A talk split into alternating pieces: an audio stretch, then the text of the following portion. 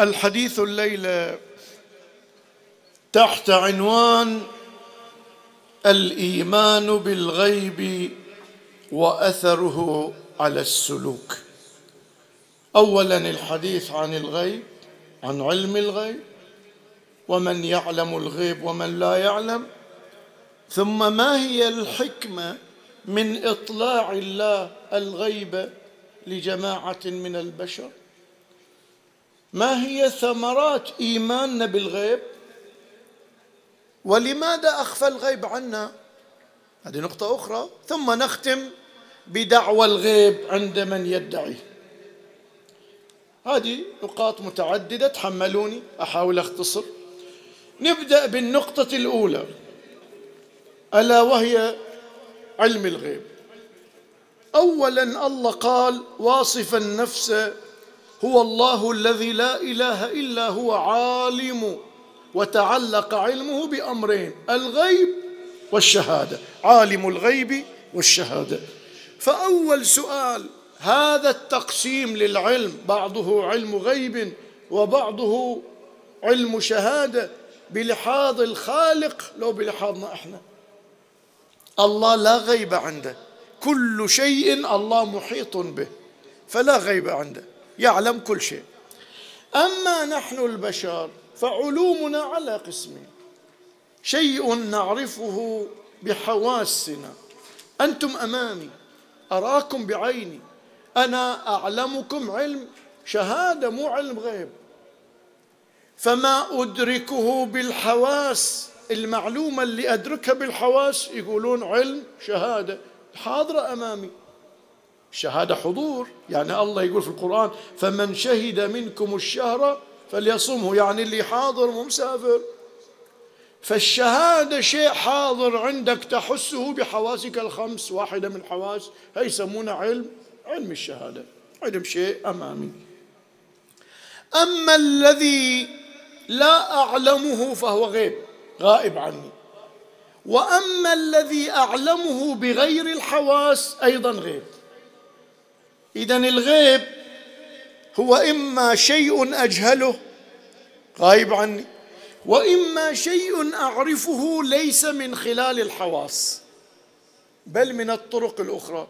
يوجد طرق أخرى طرق المعرفة متنوعة. الحواس الخمس واحدة من طرق المعرفة مو منحصرة المعرفة في الحواس الخمس. فالمعلومات التي عندي على قسمين ما أخذ بالحواس هذا علم شهادة. وما أخذ بغير الحواس علم غيب. مثل أولا العقل. الله موجود لو مو موجود؟ موجود. يقين لو شك؟ يقين عندنا. متيقنين عندنا أدلة عقلية قطعية. فما نؤمن به بالغيب قد يكون منشأه العقل كإيماننا بالله تبارك وتعالى. هذا إيمان بغيب من خلال العقل. المورد الثاني الوحي. أنا اشدراني في ملائكة. أنا اشدراني في جنة ونار. جاء الوحي الصادق وأنبأني عن وجود الملائكة وعن وجود أيضا الجنة والنار. فهذا أيضا غيب لأنه لا أحسه بيدي ولا بحواسي. هذا الثاني. الثالث ما كان بالإلهام هذا مو طريقنا إحنا بعيدين عن الإلهام. الرابع ما كان بالإخبار الصادق. كيف يعني؟ يعني الآن سؤالي لك أنت تؤمن برسول الله صلى الله عليه وآله أو لا تؤمن؟ تؤمن. هل أدركته؟ هل رأيته بعينك؟ سمعته بأذنك؟ أبدا. فرسول الله بالنسبة لنا غيب.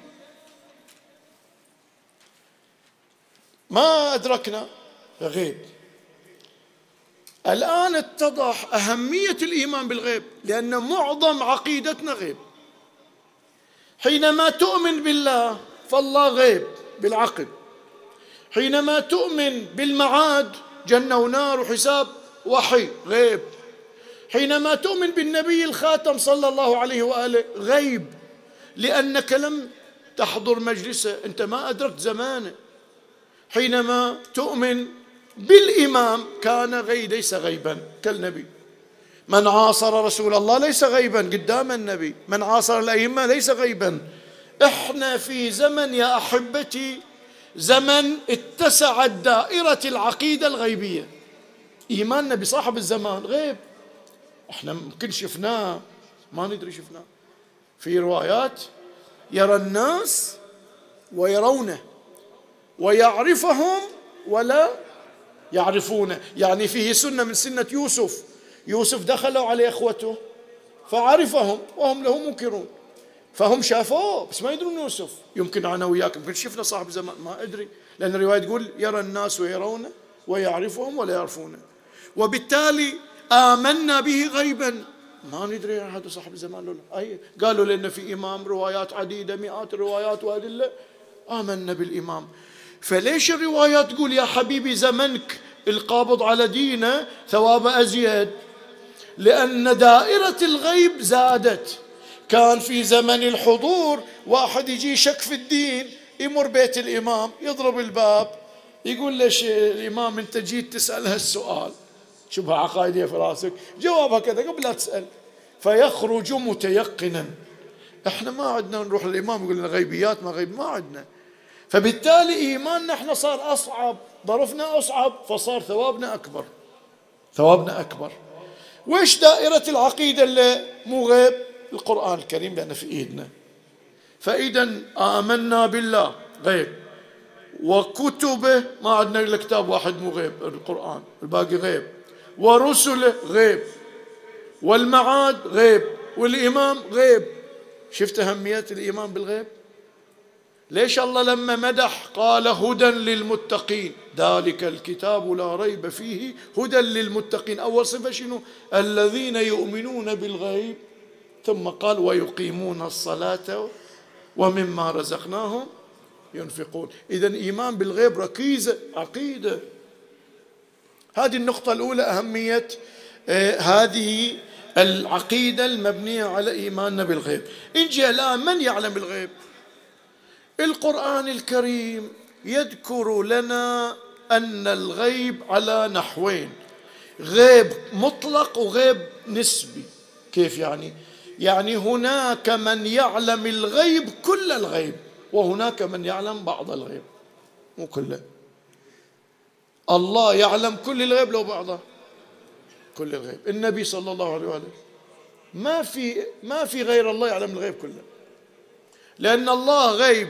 والنبي لا يحيط بالله. النبي محدود والمحدود لا يحيط بالله محدود. إنما علم النبي بخالقه بمقدار المعرفة الإمكانية. أما الإحاطة فالمحدود لا يحيط بالله محدود. فلا يوجد غير الله يحيط بالغيب كل الغيب ما في إلا الله. شوف القرآن ماذا يقول؟ ويقولون لولا أنزل عليه آية من ربه. فقل إنما إنما أداة شنو؟ حصر حصر محصور العلم الغيبي بالله. إنما الغيب لله. هذه واحد. العلماء في مباحث يسمونها الأصول في علم الأصول يجي يقول وش أدوات الحصر؟ هذه واحدة منها. منها شنو؟ إنما. في بعض الأحيان الجملة تركيبتها يقولون تفيد الحصر. شلون؟ الاستثناء بعد نفي أو نهي يفيد الحصر. لا إله هي لا نافية له إلا استثناء الله. إلا الله صار ما في إله ثاني حصر. الآن الآية الثانية تقول قل لا يعلم لا نفي لا يعلم من في السماوات والأرض الغيب إلا الله. فالله فقط المحيط بالغيب. وفي صلاة نافلة الغفيلة وإيش نقرأ؟ وعنده مفاتح الغيب لا يعلمها إلا هو ويعلم ما في البر والبحر وما تسقط من ورقة إلا يعلمها ولا حبة في ظلمات الأرض ولا رطب ولا يابس إلا في كتاب مبين. فإذا الله فقط هو اللي يعلم عنده مفاتيح الغيب. انجي الآن إلى النبي عنده علم غيب صلى الله عليه وآله. لكن السؤال وش نظرية العلماء في حصول علم الغيب عند المعصوم. يعني كيف؟ ثلاثة آراء أنا باختصار لموضوع في الواقع أكثر شيء الجانب العملي السلوكي مو العقائدي بالدرجة الأولى بس لازم نقدم هالمقدمة. الآن النبي صلى الله عليه وآله يعلم الغيب كيف يعلم الغيب؟ شنو الطريقة؟ هناك ثلاثة آراء. رأي تبناه بعض العرفاء أن علم الغيب علم لدني عند المعصوم. يعني شو لدني؟ يعني الله أودع فيهم قدرة بها يعلمون الغيب. مو كله طبعا بس الله يعلم كل شيء. فإذا الإمام مو يجي له عفوا النبي مو يجي جبرائيل علم الغيب. لا. الرأي الأول يقول قدرة لدنية الله أعطاه إياها فهي من الله لكنها مو بواسطة جبرائيل أو غيره. هذا نظرية بعض العرفاء. النظرية الثانية نسبت للسيد الخوي رحمه الله وأستاذه الأصفهاني الكمباني أنها طريقة إرادية. يقول لي يعني وش إرادية؟ قال إذا أراد أن يعلم الغيب سأل الله فأطلعه بالدعاء. أي مورد يريد النبي يعرف الغيب يطلب من الله الله يطلعه. هذه يسمونها إرادية. الرأي المشهور كسبية يعني الله يوحي لهم. فالله يحدد دائرة ما يطلع النبي من غيبيات فيأتي يوحي له بقدر الحاجة والحكمة. هذا الرأي المشهور. خلينا نسمع بعض الآيات. يقول تعالى قل يا رسول الله. قل للناس قل لا أقول لكم عندي خزائن الله ولا أعلم الغيب ولا أقول لكم إني ملك إن أتبع إلا ما يوحى إلي. فأنا في دائرة الوحي أعلم. هذا واحدة. ثنتين. قل لا أملك لنفسي نفعا ولا ضرا إلا ما شاء الله ولو كنت أعلم الغيب لاستكثرت من الخير وما مسني السوء إن أنا إلا نذير وبشير لقوم يؤمنون. أنا بشير نذير. إلا يجيني من الله أقوله ما عندي يعني علم غيب لدني. هذه آية أخرى. الآية الثالثة ذلك من أنباء الغيب. يجي القرآن يوحي للنبي قصص الأنبياء السابقين. النبي ما أدركهم ولا يدري عنهم.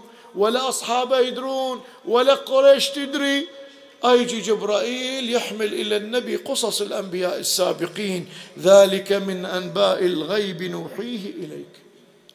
لهذا الله يقول عالم الغيب فلا يظهر على غيبه أحدا إلا من ارتضى من رسول. فإذا الرسول يعلم الغيب. الآن يا أحبة إذا نروح للتاريخ نشوف بعض أصحاب الإمام علي يتكلمون غيب. هيثم التمار يتكلم غيب. غيبيات. وصارت. استهزأوا به في البداية. قال قال حرفيا يصير. رشيد الهجري. غيب يتكلم. حجر بن عدي تكلم غيب. سلمان الفارسي يتكلم غيب. هؤلاء تكلموا غيب. مو علي بعد. علي شافوا كل مرة يقول شو يصير؟ في قتاله في غير شؤونه يقول اللي يقوله. فسأله سائل أعطيت يا أمير المؤمنين علم الغيب؟ قال لا وإنما هو علم تعلمته من ذي علم علمه الله لنبيه فعلمني.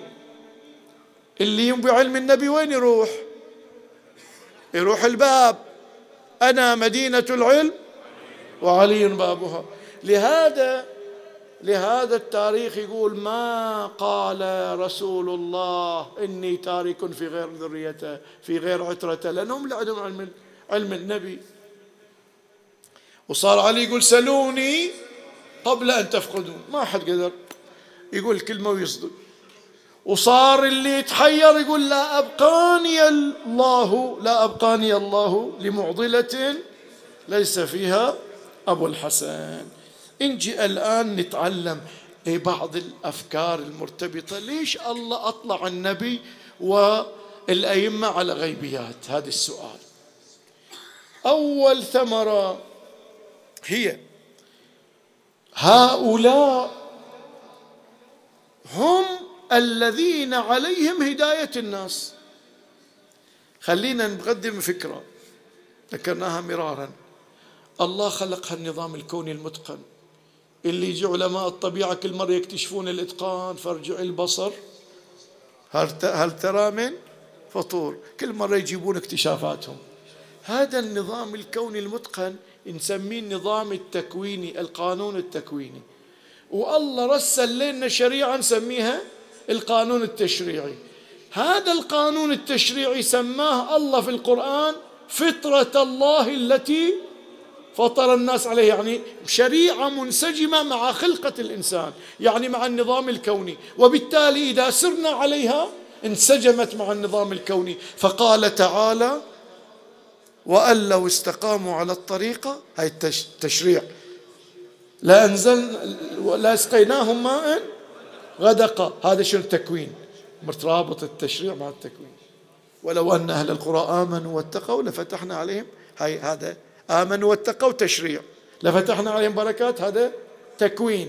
فالإسلام شلون الآن إمام يدير قانون التشريع المنسجم مع التكوين وما عنده اطلاع على التكوين وعلى الغيبيات؟ ما يصير. فحتى يكون مؤهل لإدارة الشريعة المنسجمة مع الكون لازم يدري. فصار المعصوم يقول إذا فعلتم كذا الله يمنع عنكم قطر السماء. إذا فعلتم كذا يصاب القحط. إذا فعلتم كذا ينزل عليكم الطاعون والأمراض. وإيش ربط هذا بهذا؟ هذا الله أطلع المعصوم على هذا الترابط لأنه جزء من وظيفة علم الناس ويربي الناس. عرفنا الآن الثمرة الأول من الأولى من الغيبيات؟ هذه ثمرة. الثمرة الثانية أطلعهم على أعمالنا. أنا وأنت وش نسوي؟ يطلع عليه الرسول صلى الله عليه وسلم والإمام لما؟ نذكر ثمرتين. الثمرة الأولى تخيل روحك مدرس ومطلوب منك هالطلبة لازم تأهلهم ويطلعون من المنهج كلهم ناجحين. يصير أنجح وأعلم ولا ما ما أدري هذا يسوي صح وهذا يسوي غلط. لازم أسأل يوميا ولازم أعطيهم واجبات ولازم أمتحنهم حتى أعرف من اللي فهم من اللي ما. فهم ما يصير أعلم وأنا ما أدري من ناجح من غير ناجح من اللي فهم من اللي ما فهم. فإذا كان وظيفة الإمام هداية الناس لازم يدري الإمام. هذا مهتدي غير مهتدي مستوى هدايته وش يحتاج. فالله تبارك وتعالى بعد أن جعل النبي صلى الله عليه وآله والأئمة هداة وعلى عاتقهم هداية الناس لابد يطلعهم على الأعمال. وإيش الله يقول؟ وقل اعملوا. فسيرى الله عملكم ورسوله والمؤمنون. شوف تكملة الآية مو في القيامة هني. وستردون إلى عالم الغيب والشهادة فينبئكم بما كنتم تعملون. يعني في الدنيا أول الله يدري والنبي صلى الله عليه وآله والإمام. فإذا ثمرة اطلاعهم على غيبيات أعمالنا حتى يستطيعوا أن يمارسوا الهداية لنا بقدر ما نحتاج. هذه ثمرة. الثمرة الأخرى من اطلاعهم هم شهود يوم القيامة. شلون يعني؟ شوف حبيبي. القرآن يقول يوم القيامة يجيبون الإنسان العاصي. يجيبونه. ويجيبون الملائكة تشهد عليه. ها؟ مو الملائكة تكتب الحسنات والسيئات له ها؟ ما يلفظ من قول إلا لديه. يجيبونه يقول له هاي الملائكة تشهد عليك. وش يقول له الله؟ يقول له هاي ملائكة أنت أنت جايبينهم من صوبك يعني. وكان الإنسان أكثر شيء جدلا. في آية أنا أخاف أجيبها غلط مو محضر لها.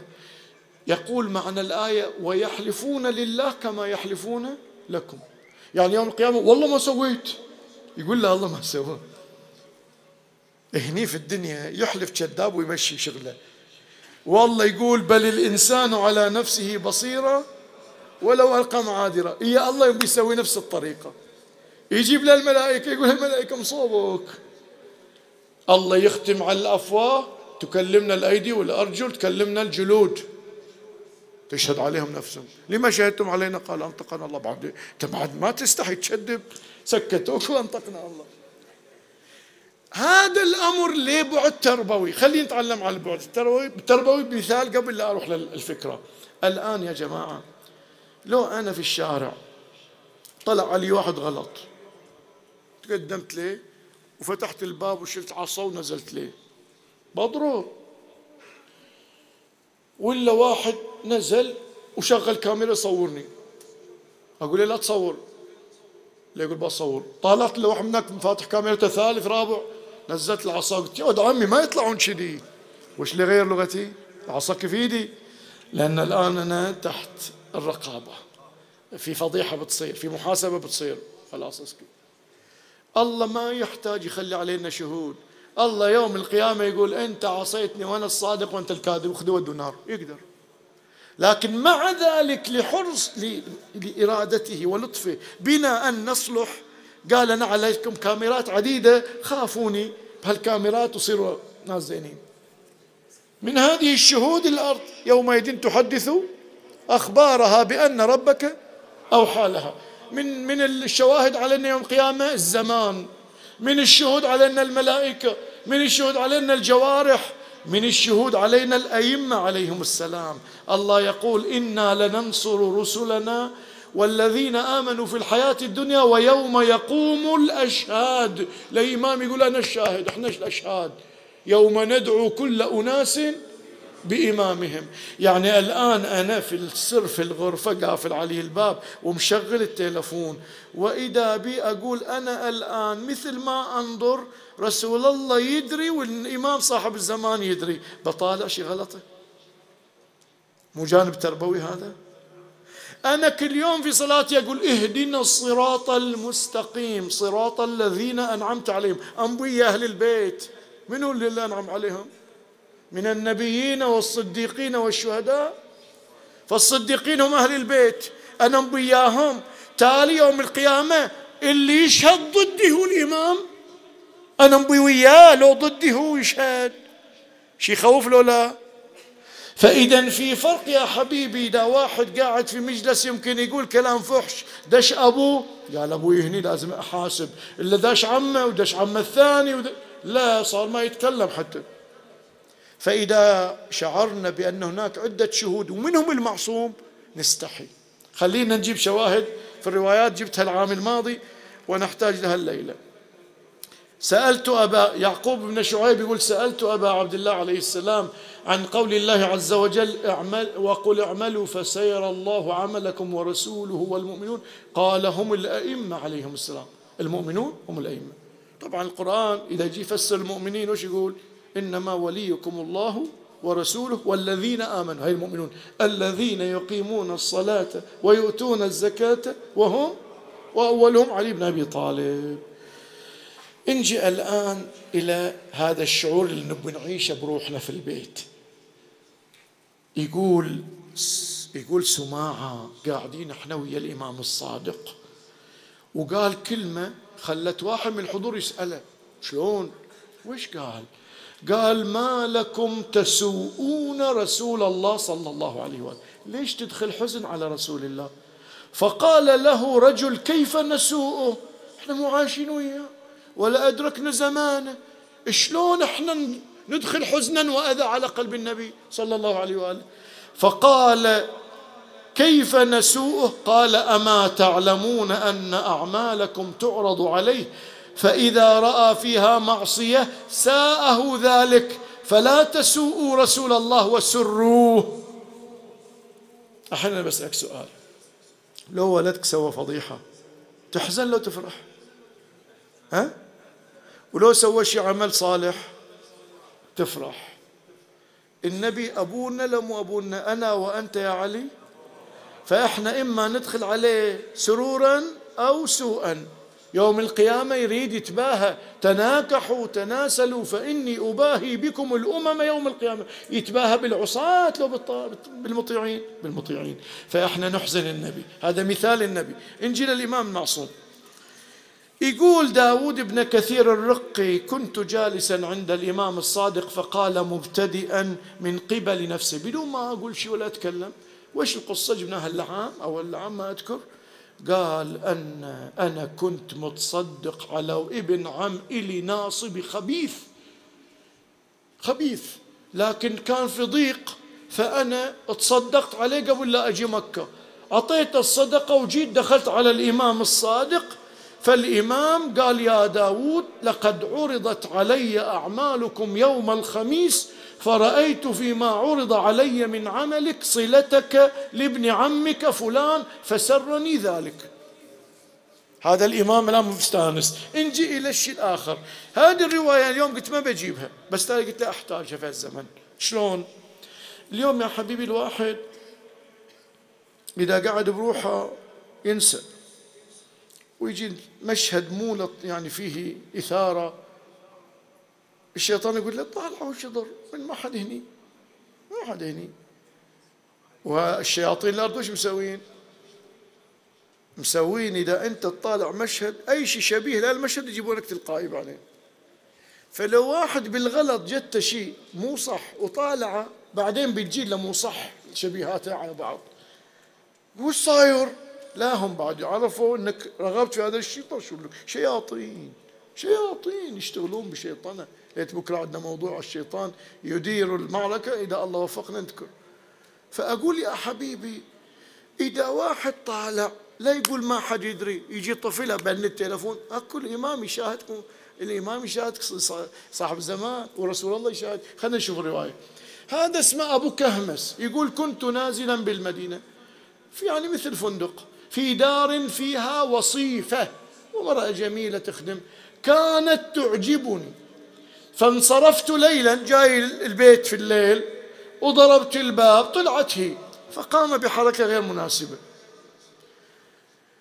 قال فلما كان من الغد دخلت على الإمام الصادق عليه السلام فقال يا أبا كهمس تب إلى الله مما صنعت البارحة. اللي سويت البارحة الحركة توب منها. خلينا إحنا كذي. إذا يوم ذاك البعيد ضعفنا وقعنا في ذنب أقول صاحب الزمان يقول لك تب إلى الله يا فلان. ما قال؟ لسان حاله يقول لك كما كان الإمام الصادق في زمن الحضور يلتقي بالشيعة وينصحهم. صاحب الزمان يوجه نصائح لو كنا نسمع. لولا ما على قلوبنا حجب سمعناه فأقول يقول لك صاحب الزمان تب إلى الله مما صنعت. هذا جانب تربوي. فإذا علم المعصوم يجعل من الإنسان يراقب نفسه أكثر. أتذكر أحد العلماء يقول كان قال له شاب يا شيخنا كنت أدرس في الغرب وكنت أنظر لما لا يجوز لأن هناك متاح. إلى أن قذفت في قلبي فكرة منعتني بعدها وهي قلت يعني أنا الآن بهالنظرة أنا ملتد وصاحب الزمان يحزن ورسول الله يحزن لا أحزنهما بعد اليوم. وترك. فالآن يجيني المشهد مثلا الذي لا ينبغي النظر إليه. فأقول ويش تبي تدخل سوء على رسول الله؟ لو سرور. سرور. وبعده لازم كذي نتربى صح. فإذا معرفتهم بذلك يصلح إلى أن يربينا.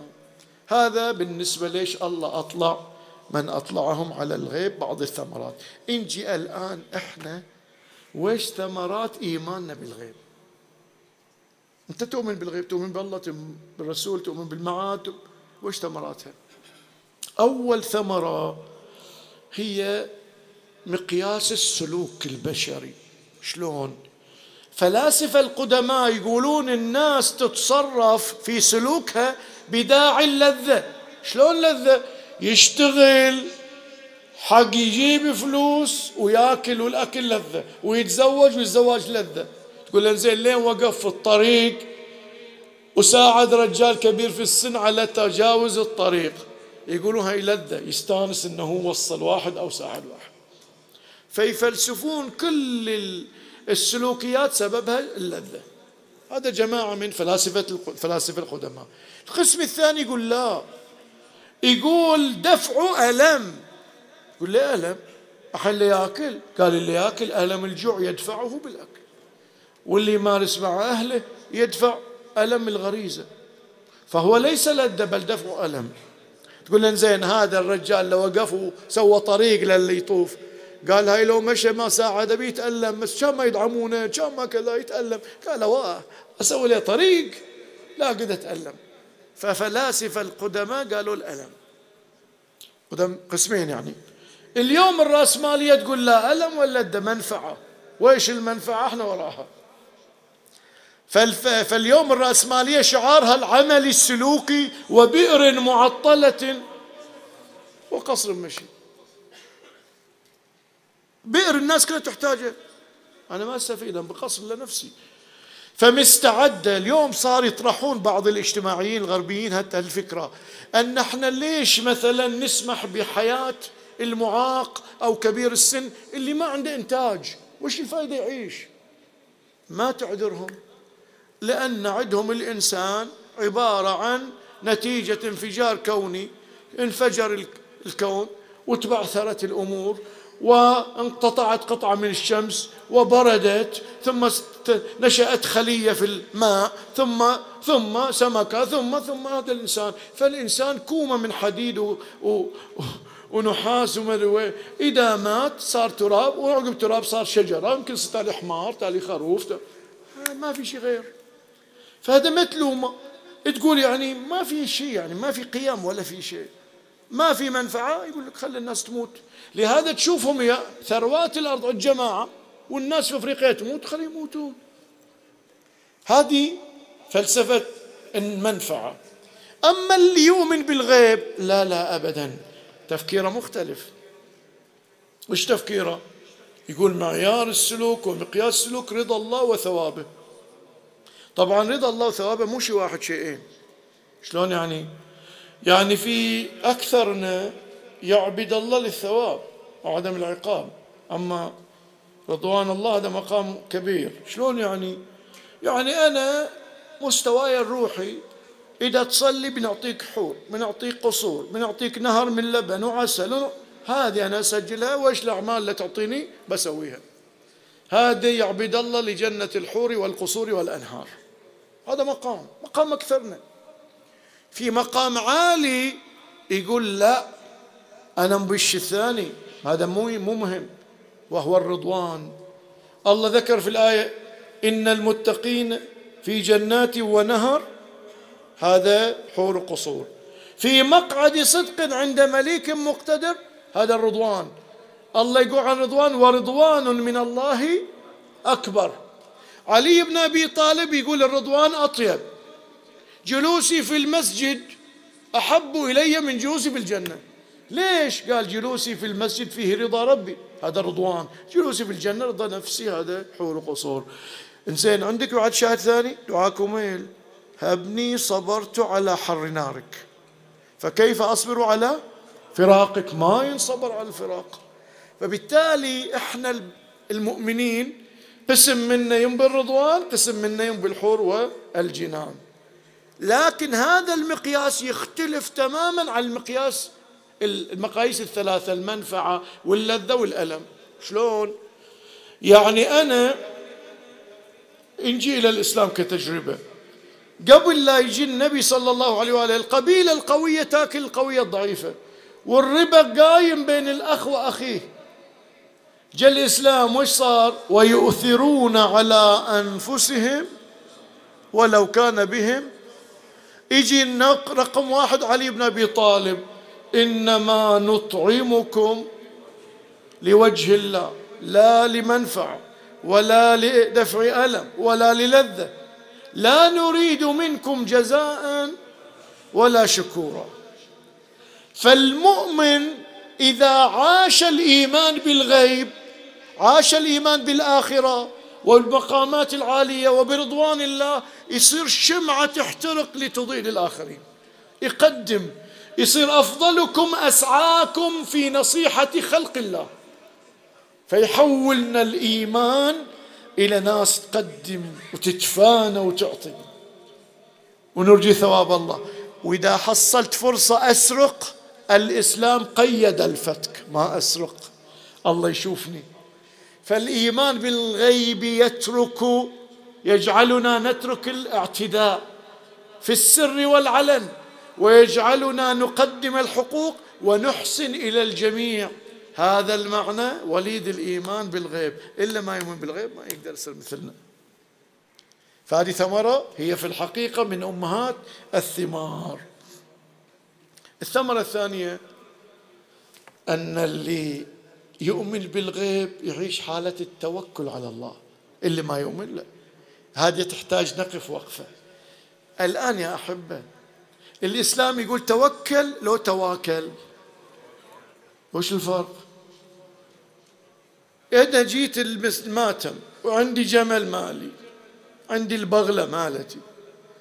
تارة أربطها وأتوكل على الله وأدخل عن لا تهرب. وتارة أقول ما بربطها أنا بتوكل على الله وإن شاء الله ما بتهرب.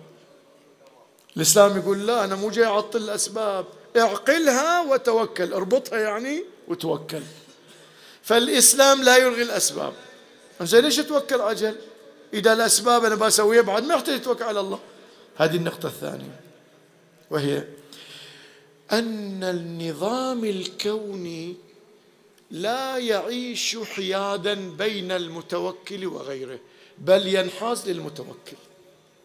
كيف يعني؟ يعني الآن إذا ما في الله ولا خالق ولا غيب ولا شيء أنا أريد حاجة وأنت تريد حاجة وإيش الطريق اللي يوصل الحاجة أنت قمت به أنا قمت به يا اثنين نحصل يا اثنين ما نحصل. صح لو لا؟ لأن النظام الكوني ما منحاز السبب صار يسوي.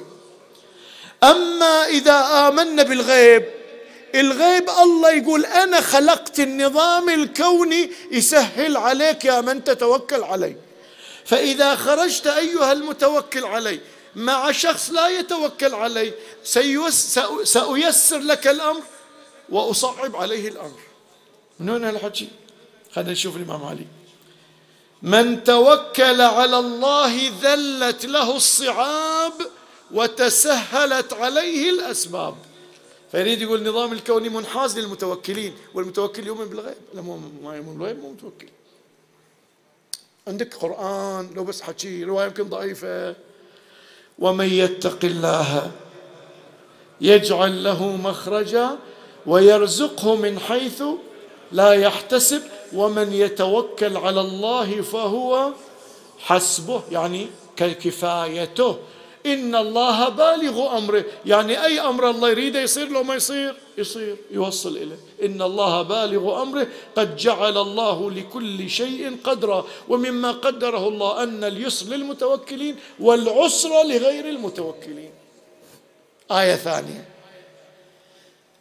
إن سعيكم لشتى. فأما من أعطى واتقى وصدق بالحسنى فسنيسره لليسرى. وأما من بخل واستغنى وكذب بالحسنى فسنيسره للعسرى. عسر مو مو يسر.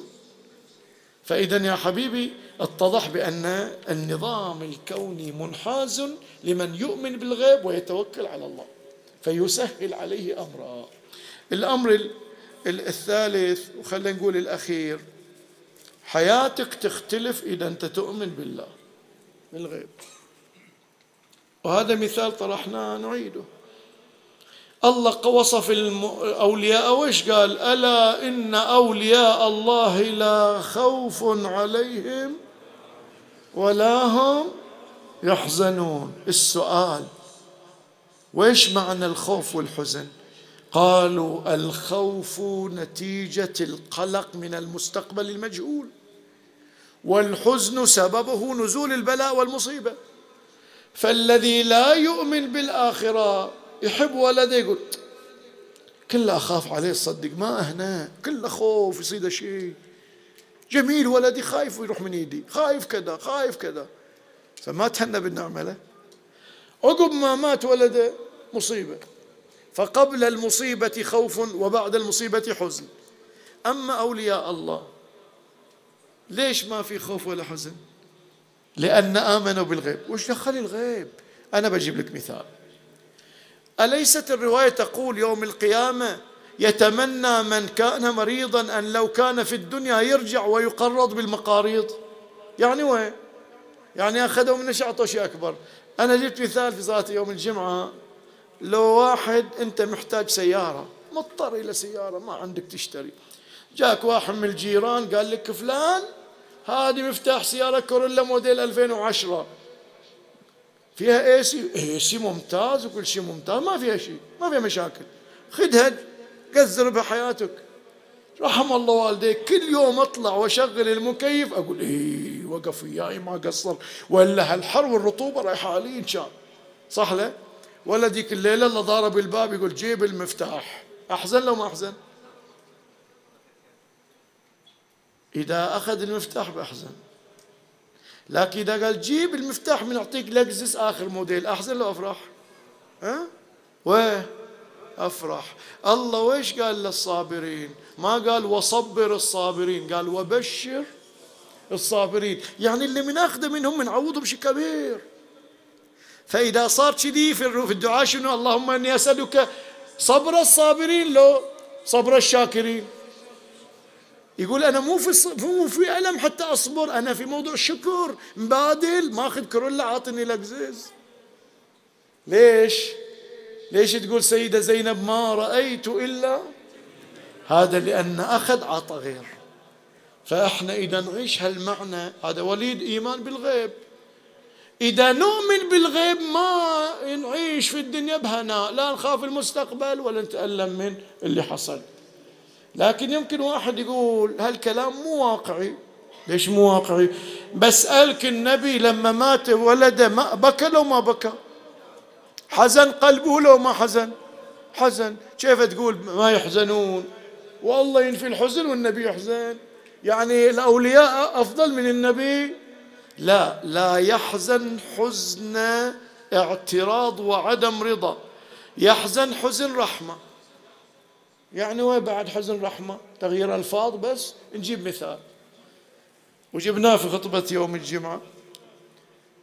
واحد الله عطاه بنت طيبة وخلوقة وجميلة ومؤدبة. يحبها. منورة للبيت.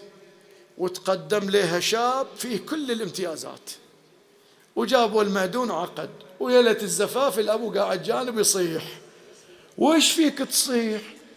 قال كانت منورة لي البيت وحين طلعت قال خلاص لا تبكي. من يقول له يطلق. يقبله يقبله يقول لا والله يقول أنا مستانس له والله حيرتنا أنت مستانس وتصيح حزين لو مستانس. قال أنا فرحان بما حصل إنما بكائي رحمة لفراق. فالنبي يقول أنا أبكي رحمة مو اعتراض على الله أنا اللي الله يقرره أنا راضي به واريده وعاجبني لأن أنا أدري بحكمة الله. فالمؤمن لا يحزن حزن على فوات حزنه حزن رحمة والرحمة من كمال الإنسان أن يكون عنده رحمة. فإذا هذا صار لا حزن ولا قلق ولا خوف ببركة الإيمان بالغيب. نجي الآن في سؤال بقى نقطتين مختصرتين جدا. الأولى ليش الله خف عنا الغيب؟ أنت ما تعلم الغيب ولا أنا؟ واحد للامتحان. يعني الآن أنت إذا جيت تصلي ركعتين لو واحد سألك ليش ركعتين مو أربع؟ ما أدري. أنا الله أمر انقدت إليه. هذا انقياد يطورك أزين من يقول لك سوينا ركعتين لأجل كذا وسوينا الظهر أربع لأن كل شيء مفلسف. صعب. الانقياد والتسليم وليد الجهل بمصالح الأحكام. فالقرآن يقول ما كان الله ليذر المؤمنين على ما أنتم عليه حتى يميز الخبيث من الطيب وما كان الله ليطلعهم على الغيب. فإذا ما أطلعنا؟ صار الامتحان نتكامل أسرع. هذا واحد. اثنين. إحنا قد الغيبة ها؟ منو فينا هني قد الغيب؟ لو يقولون لك أنت ولدك ذاك البعيد بيندعم يوم سبعة تسعة الساعة سبع الصبح وبموت يوم كذا وأنت بيجيك الخبيث في سنة كذا تستقر قرارنا؟ ما نقدر. فالأمر الثاني رحمة بنا أخفى عنا الغيب لنهنأ وإلا اللي خايف المستقبل ما يهنأ. هذا اثنين. ثلاثة الأمل والرجاء والدعاء. يعني أنا إذا قالوا لك مثلا حبيبك بيموت عقب أسبوع كل العلاجات ما بتفيد. بعد أنا حتى ما برفع ايدي بالدعاء أقول خلاص ميت ميت. أما إذا ما أدري بعيش ما بعيش أروح أتذلل وأدعو زي هو بموت حتى لو دعيت. الدعاء ثمراته مو بس تحقق ما تريد. من ثمرات الدعاء جانب تربوي. الإنسان الذي يكثر الدعاء يلقي النفس فقره وحاجة إلى الله. فلا يطغى إن الإنسان ليطغى أن رأوه استغنى شفت واحد في مصيبة ويصلي ويتعبد وده بيسجنونه بيحكمونه. صلوات ليل والقرآن من نشعر بالحاجة إلى الله نخضع له. فإذا عشنا الرجاء عشنا الشعور بالحاجة. وإذا عشنا الشعور بالحاجة ما نتمرد. هاي من ثمرات جهلنا بالغيب. انتهى الحديث. بقى آخر نقطة أجد لازم أتكلم عنها. وهي من يدعون علم الغيب. بصورة سريعة. واحد. يتصلون لأن الشيخ نام بخيرة. أنا اسمي جعفر وأمي اسمها آمنة. ليش اسمك وليش أمك؟ مو بتكشف لي؟ لا ما بكشف. خيرة. الخيرة ما نعلم غيب يا حبيبي. أنا أقرأ ذكر أفتح القرآن طلعت آية فيها جنة فيها نعيم فيها أقول لك زينة. فيها وعيد فيها تهديد أقول لك نهي. ما أدري بيصير لك وش. خدنا خيرة وفشلنا تالي. فشلت لأنك ما تعرف حقيقة المستقبل. يمكن المصلحة تتأخر. الحين توك في الخطوة الأولى. فالغي الخيرة لا تكشف لنا غيبا. لا نعلم الغيب. لا تصورون هاني أو غيره من طلبة العلم. يعلمون الغيب. لا ما نعلم الغيب. ما نعلم الغيب. فهذا رقم واحد خطأ. اثنين التنجيم. لا التنجيم اشترك عنك. ما حد منجم. كل سنة أول ليلة من بداية السنة الميلادية يطلعون لنا ذاك ويطلعون لنا هادي ويقولوا هذا قال بيصير في سنة 2023 كذا ويقعدون يقرون خبر طويل تفاصيل وش بيصير في البحرين وفي الجزائر وفي ألمانيا وفي تقول لي ليش طالع؟ قال العام قالت وصار تحقق. قالت مئة شيء تحقق اثنين. هذا شيء أي واحد يعطى المايك بيقول مئة خبر بيصير واحد اثنين صح؟ مو صح لأنه يدري. يعني ضربة أعمى وصارت. يعني بعبارة أخرى كذب المنجمون ولو صدقوا. يوم بيطلع أمير المؤمنين للنهروان جاء لي واحد قال لي لا تروح هالوقت إذا رحت هالوقت ما تظفر تنهزم يعني. فالإمام وبخ توبيخ طويل وقت انتهى قريت الرواية. ثم قال الإمام أيها الناس إياكم وتعلم النجوم إلا ما يهتدى به في بر أو بحر فإنها تدعو إلى الكهانة. كان محرما هذا التنجيم تركناه اثنين أو ثلاثة الفنجال أربعة الرمل خمسة الكاف ستة الحروف والجمل كلها كنسلها. كلها ما لها مصداقية. بعد سبعة أو ما ستة ما كم وصلنا. أرواح تحضير الأرواح. وجبت أنا حضرت روح الشيخ, الصدوق. أنت من اللي تحضر الشيخ الصدوق أنت؟ وجايب لي واحد فاسق ويهر ويكذب وتقول هذا روح الشيخ الصدوق. كذب هذا. هذا شياطين. الأمر الأخير لأختم الجان. شلون عن الجان؟ رحنا لواحد عنده اتصال بالجان خبرنا وش بالضبط تصدق حتى غرفة النوم. قال لي غرفتكم وردية والسرير قابل كذا. بالضبط والله العظيم بالضبط. زين وش راب اشرحك ليش؟ خلينا نشوف القرآن وش يقول. أولا هل الجان عندهم قدرة يتكلمون عن المستقبل؟ وش بيصير؟ كان عندهم. كانوا يروحون السماء ويسترقون كلام الملائكة ويجون. لما ولد النبي في بعض الروايات صلى الله عليه وآله وفي بعضها لما بعث منعوا.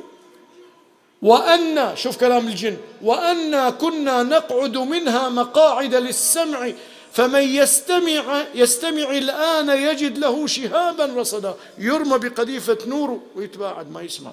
ما ما ياخذ. فالجن الآن ما يقدرون يقول لك إيش بيصير؟ زين ما نبغى إيش بيصير؟ اللي صار. اللي صار. شو صار؟ يمكن شافوهم مو كل اللي صار يدروا عنه. بدليل قوله تعالى النبي سليمان مو كان يحكم الجن؟ فلما قضينا عليه الموت دروا لو ما دروا؟ ما دلهم على موته إلا دابة الأرض تأكل من سأته فلما خر تبينت الجن أن لو كانوا يعلمون الغيب ما لبثوا في العذاب المهين. ما يقولون ندري. ميت من زمان. شلنا بروحنا. ما ندري. يوم طاح دروا. زين ساعات سمعوا البشر يتكلمون أو شافوا اللي سرق وشافوا اللي قتل ليش ما نصدقهم؟ هاي الإمام الصادق في الرواية اسمعها.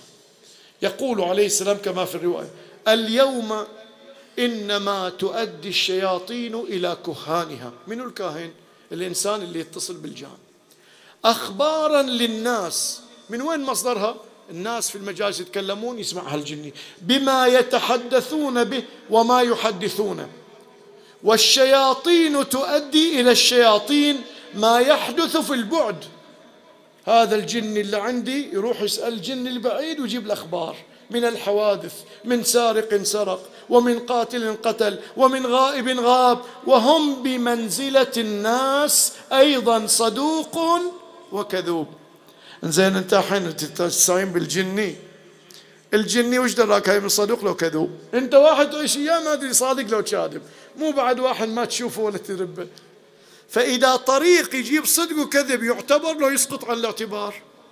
يسقط عن الاعتبار. فاللي يروح لواحد يقول أنا الجن خبروني هذا من المحرمات هذه كهانة.